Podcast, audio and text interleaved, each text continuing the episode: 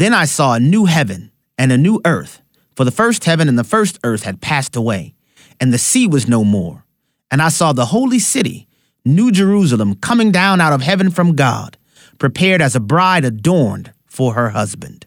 My name is Abraham Hamilton III, and this is the Hamilton Minute. The city lies four square, its length, width, and height all equal, 1,380 miles for each dimension. The city's wall is 216 feet high, 12 gates around the city, with each gate made of a single pearl. Streets of gold so pure they're translucent. No need for a sun, God's glory lights the city. No tears, no pain. I wouldn't miss it for the world. Listen each weekday from 5 to 6 p.m. Central for the Hamilton Corner with Abraham Hamilton III, public policy analyst for the American Family Association.